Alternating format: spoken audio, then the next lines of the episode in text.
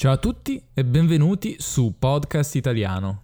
Di recente ho ritrovato un file con il copione, quindi il testo, di un episodio di livello avanzato che non ho mai registrato. Risale a quasi un anno fa, pensate. Dato che mi sembra un episodio interessante, ho deciso di registrarlo ora. Il tema di questo episodio è la lingua latina, più nello specifico il rapporto degli studenti italiani con il latino, ma anche il rapporto che ho io con la lingua di Cesare. Seguite il link nella descrizione dell'episodio per leggerne la trascrizione.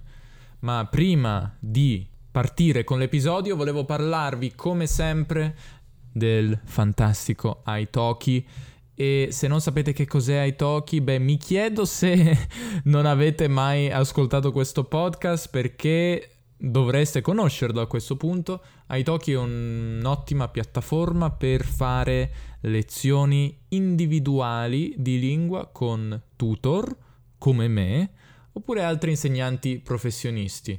E è un'ottima piattaforma perché ci sono un sacco di insegnanti, magari anche insegnanti di latino, non lo so.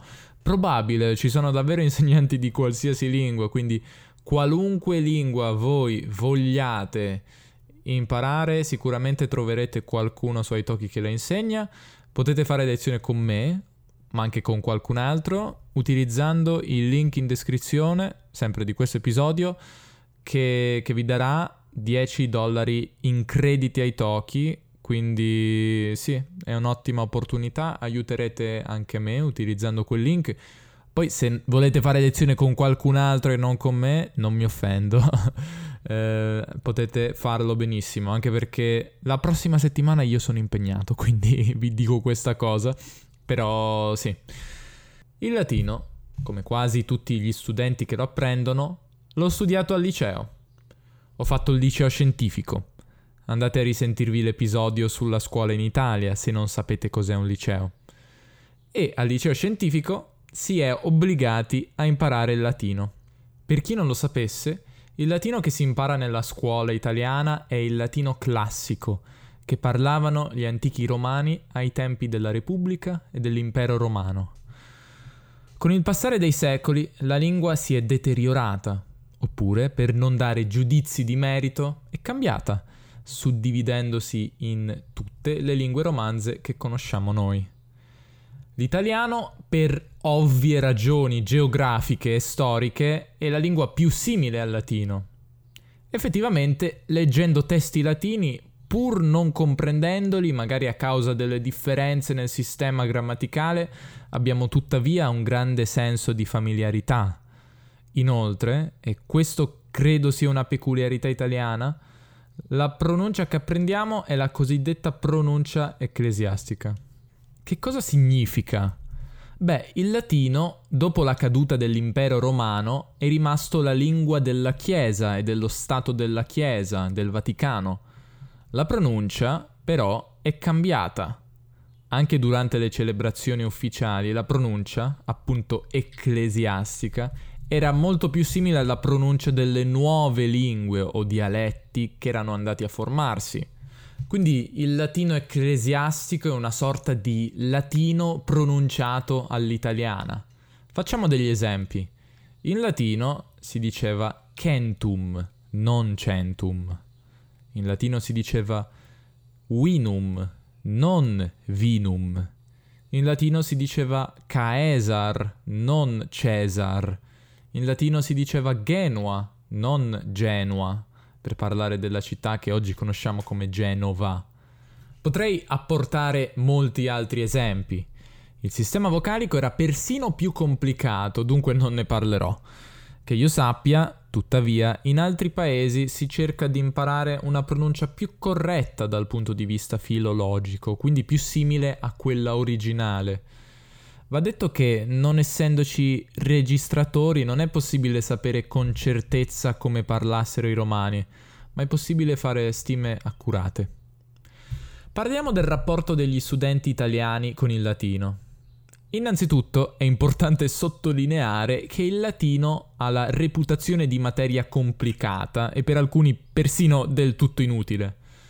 La domanda classica che molti si pongono ma non solo nel caso del latino, è ma che serve imparare una lingua morta che non si parla da duemila anni? Vi dico subito che non sono qui per dire quanto sia bello imparare il latino, ma nemmeno per dire quanto sia noioso e inutile. Nel mio caso è stato entrambe le cose, a volte interessante, a volte assolutamente frustrante. Da un certo punto di vista sono contento di avere le conoscenze che ho oggi perché mi aiutano a comprendere meglio l'influenza del latino sulla mia lingua, ma anche su tante altre lingue. Persino il russo è pieno zeppo di parole di origine latina che, come di solito accade, lo stesso accade in inglese, sono di un registro più alto e formale rispetto alle parole, per così dire, autoctone.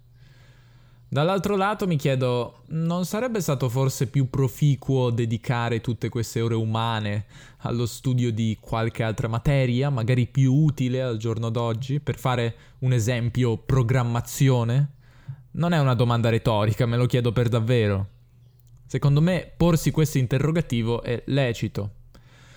Un aspetto dello studio del latino a scuola che non mi piace affatto è la metodologia con cui viene insegnato. Questo non è molto diverso dalla maniera in cui vengono insegnate altre lingue straniere, ma se vogliamo, nel caso del latino è persino peggio. Infatti l'apprendimento scolastico del latino non ha alcuna componente attiva, non si parla, non si ascolta, si impara solamente la grammatica e si traduce solitamente dal latino verso l'italiano facendo una versione, ovvero uno spostamento, una traduzione. I test o verifiche di latino spesso consistevano in versioni, traduzioni. Mi ricordo scene di miei compagni che copiavano, grazie all'ausilio dei già esistenti smartphone, le versioni dal telefono, facendo traduzioni in italiano decisamente superiori alle loro capacità, a mio modo di vedere in maniera alquanto sospetta. In maniera inspiegabile però la facevano franca quasi sempre e non destavano dubbi nei professori. Insomma, il latino piaceva e piace a pochi, questo è fuori di dubbio. C'è un aspetto che però a me ha sempre affascinato, ovvero l'etimologia del latino e il lascito del latino all'italiano.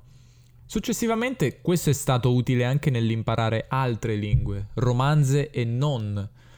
Vi faccio alcuni esempi di etimologie interessanti. Il primo riguarda la parola considerare, composto di cum, con, e sidus, stella.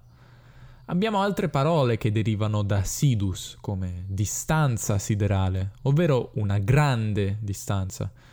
Un freddo siderale, molto freddo, facendo un'allusione al freddo dello spazio. Ma che c'entrano le stelle con considerare?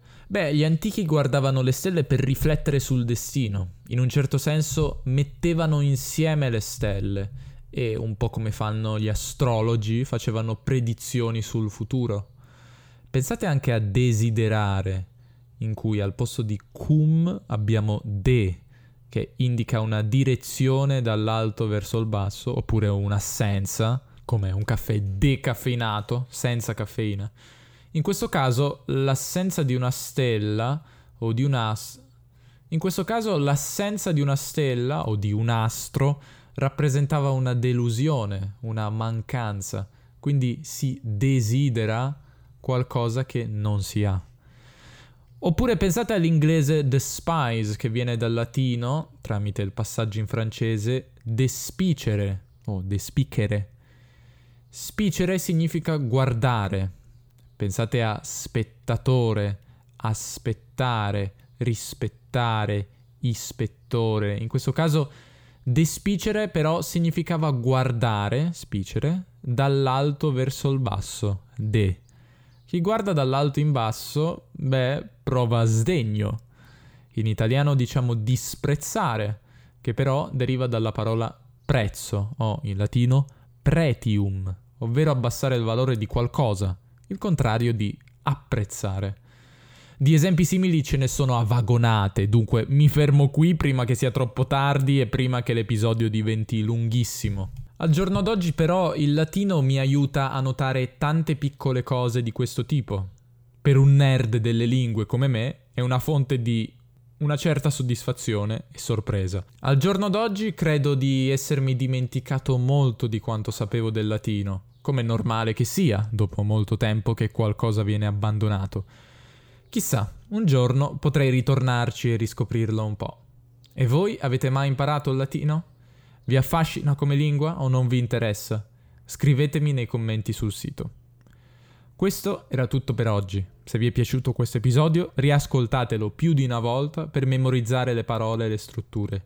Inoltre, io ed Eric abbiamo aperto una pagina Teespring di merchandise. Se trovate podcast italiano utile e volete aiutarci, potete, oltre a fare una donazione su PayPal, che è sempre apprezzato, anche comprare una maglietta, una borsa, una tazza con su scritto podcast italiano. Perché no? è un modo di supportare noi e di ricevere qualcosa in cambio.